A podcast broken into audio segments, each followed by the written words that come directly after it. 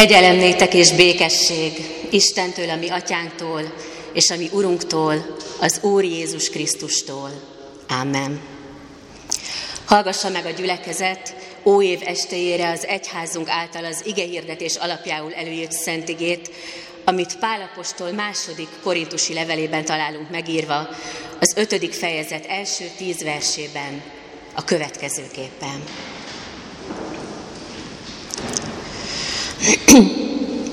Testvéreim, tudjuk pedig, hogy ha földi sátorunk összeomlik, van Istentől készített hajlékunk, nem kézzel csinált, hanem örökkévaló mennyei házunk. Azért sóhajtozunk ebben a testben, mivel vágyakozunk felölteni rá mennytől való hajlékunkat, ha ugyan nem bizonyulunk felöltözve is mezíteleneknek. Mert mi is akik e sátorban vagyunk, megterhelten sóhajtozunk, mint hogy nem szeretnénk ezt levetni, hanem felölteni rá amaszt, hogy a halandót elnyelje az élet. Isten pedig, aki minket erre felkészített, a lélek zálogát adta nekünk. Tehát mindenkor bizakodunk, és tudjuk, hogy amíg a testben lakunk, távol lakunk az Úrtól, mert hitben járunk, nem látásban. De bizakodunk, és inkább szeretnénk elköltözni a testből, és hazaköltözni az Úrhoz. Ezért arra törekszünk, hogy akár itt lakunk, még akár elköltözünk, kedvesek legyünk neki.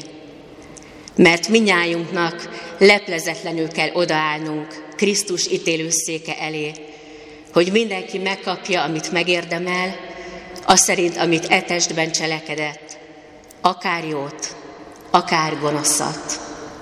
Ez az alapige. Amen.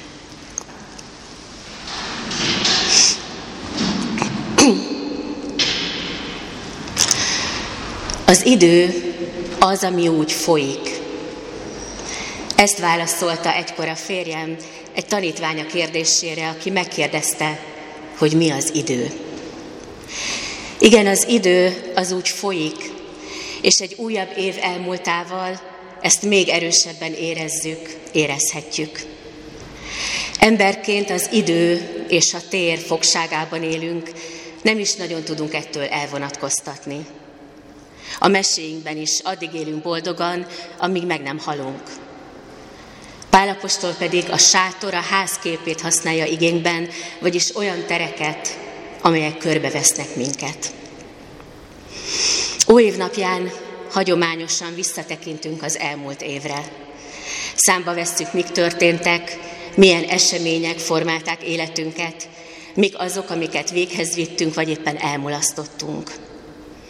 Vegyük azonban észre, hogy igényben Pál éppen, hogy nem visszafelé, hanem előre tekint. Persze sajátos előretekintés ez, hiszen valójában a végső számadásra való előretekintést látunk. A végső számadás pedig elég félelmetesen hangzik. És ez csak tetézik azok a szavak és kifejezések, hogy ítélőszék, leplezetlen odaállás, mindenki megkapja, amit megérdemel. Ennek ellenére azt láthatjuk, hogy az apostol szívén nem a számadásról való félelem lesz úrrá, Ellenkezőleg, éppen, hogy várja azt a napot, hiszen már ebben az életben is azután sóvárok, hogy egykor találkozhasson Krisztussal. Cserháti Sándor professzor megfogalmazásában Pált az a becsvágy fűti, hogy amikor erre sor kerül, akkor ura tetszésére legyen. Mert az, aki szeret valakit, keresi annak kedvét, akit szeret. Bizakodása és szorongása egyaránt ebből fakad. Hiszen igen, ott van a szorongás is. Teljesen természetes, hogy félünk a haláltól.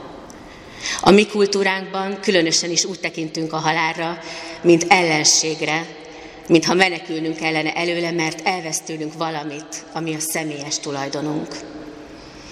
Erről szól az az ismert történet is, amiben egy bagdadi úr elküldi szolgáját a vásárba.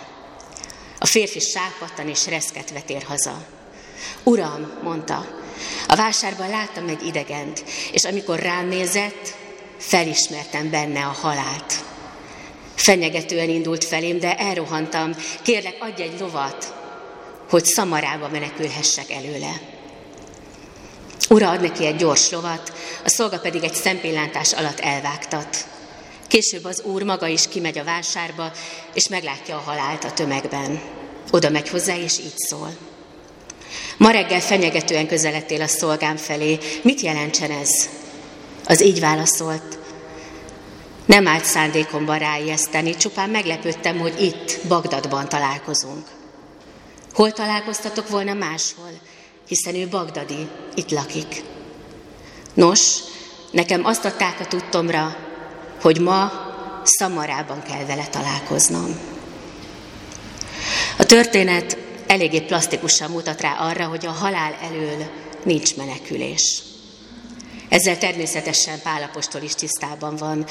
Ő azonban úgy gondolja, hogy a földi halál nem jelenti személyes létének is a végét, azzal tulajdonképpen csupán egy másik létformába történő átmenet történik. Ezt fejezik ki a különböző hajlékok képeivel. Földi létezésünk a nomád pásztorok sátraihoz hasonlít, amiket átmenetileg felállítanak, majd lebontanak. A halál utáni létforma viszont olyan lesz, mint egy szilárd, Isten mennyei világának feltételeihez igazodó épület. A Filippiekhez írt levelében ezt így fogalmazza meg. Jézus Krisztus át fogja változtatni a mi esendő testünket, hasonlóvá téve azt az ő dicsőséges testéhez, azzal az erővel, amelyen maga alá rendelheti a mindenséget is. Létezésünk így módon tehát örökkévaló. Csak hogy itt megint beleütközünk az idő és a tér fogságába. Isten örökkévaló világa elképzelhetetlen számunkra. Adrian Plász egy kegyes kétbalkezes naplója című könyvében bevallja, hogy nem akar meghalni, fél a haláltól. Egy alkalommal egy szerzetessel beszélget erről, aki megkérdezi tőle, mi az, ami úgy igazán érdekli. Adrian azt válaszolja, hogy a kriket. Mire a szerzetes azt mondja neki, hogy biztos benne az Úr legalább olyan érdekessé, izgalmassá és élménytelévé akarja tenni a mennyet a számára, mintha egy évszázadon keresztül játszanának Ausztrália ellen. Adrian úgy érzi, mintha valaki egy dohos szobába friss levegőt engedett volna, és bár meghalni továbbra sem akar, mint írja, de tudja, hogy minden a legnagyobb rendben van. A korai görög mitológia szerint a Hádészbe, a halottak birodalmába vívő út a létévizén vezetett keresztül, amelyből feledést isznak az árnyak. Ez az elképzelés nyilván azt az ábrándot fejezi ki, hogy a múlt magunk mögött hagyható, új élet kezdhető, annak terhei nélkül. Pál azonban nem ezt mondja, hanem arról beszél, hogy igenis minnyájunknak, beleértve magát az apostolt is, le kell lepleződnünk Krisztus ítélőszéke előtt.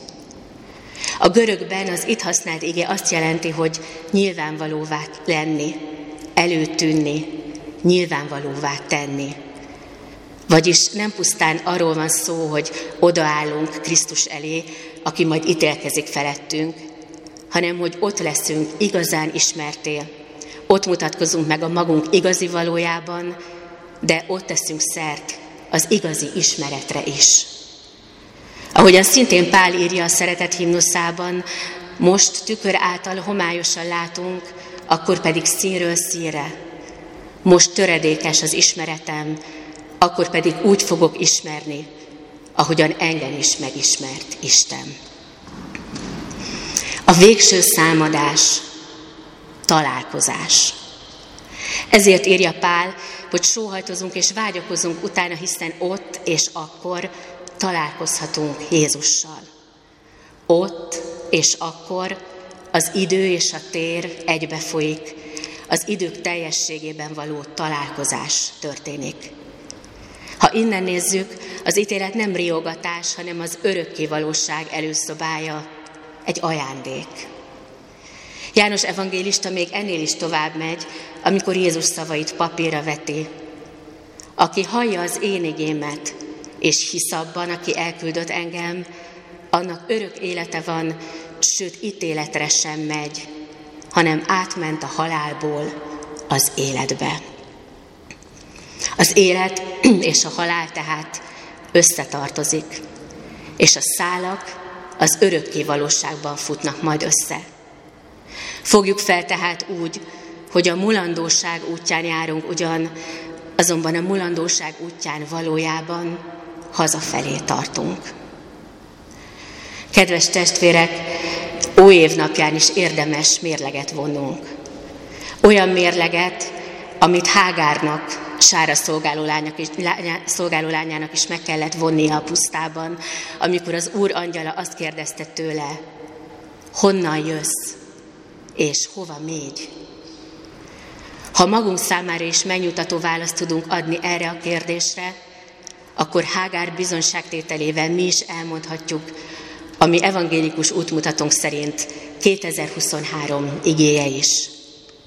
Te vagy a látás Istene. Ámen. Imádkozzunk. Úr Jézus, hálát adunk neked ajándékaidért. Köszönjük, hogy ebben a földi létben is gondoskodsz rólunk, és köszönjük, hogy egykor majd színről színre láthatunk téged. Te őrizd meg bennünket addig is. Ámen. Válaszoljunk az ige hirdetésre a 497. számú énekünk negyedik verszakával.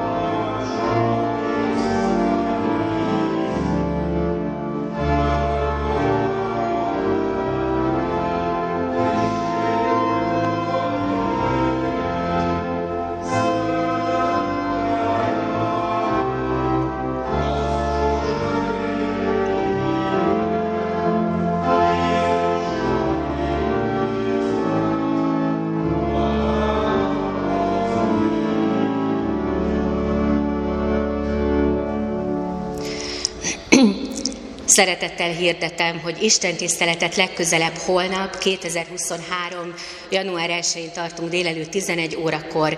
Igét hirdet dr. Csepregi András lelkész, a Budapest Fasori Evangélikus Gimnázium iskola lelkésze. Az új esztendő első úrvacsorai Isten tiszteletére szeretettel várjuk a testvéreket.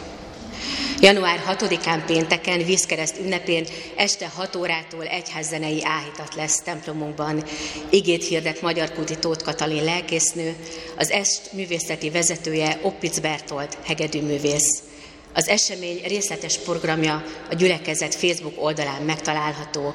Műsoron Carpentier, Bach, Vivaldi, Handel és Corelli művei.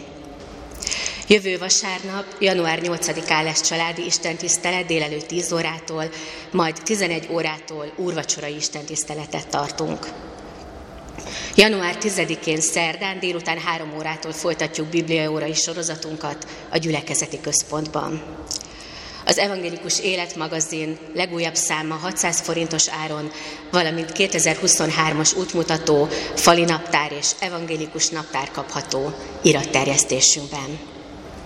Az elmúlt hét persely felajánlása 35 ezer forint volt. A mai felajánlásokat presbiter testvéreink a szószéki szolgálatot követően gyűjtik össze. Isten áldása legyen az adakozókon és az adományok Isten tetszése szerinti felhasználásán. Ezúton is köszönjük mindazok támogatását, akik gyülekezetünkért felelősséget érezve az év során átutalták gyülekezetünk folyószámlájára éves egyházfenntartói járulékaikat. Szeretettel kívánok végezetül erről a helyről a gyülekezet vezetősége nevében is Istentől gazdagon megáldott, békésebb új esztendőt minden kedves testvérünknek és hozzátartozóiknak.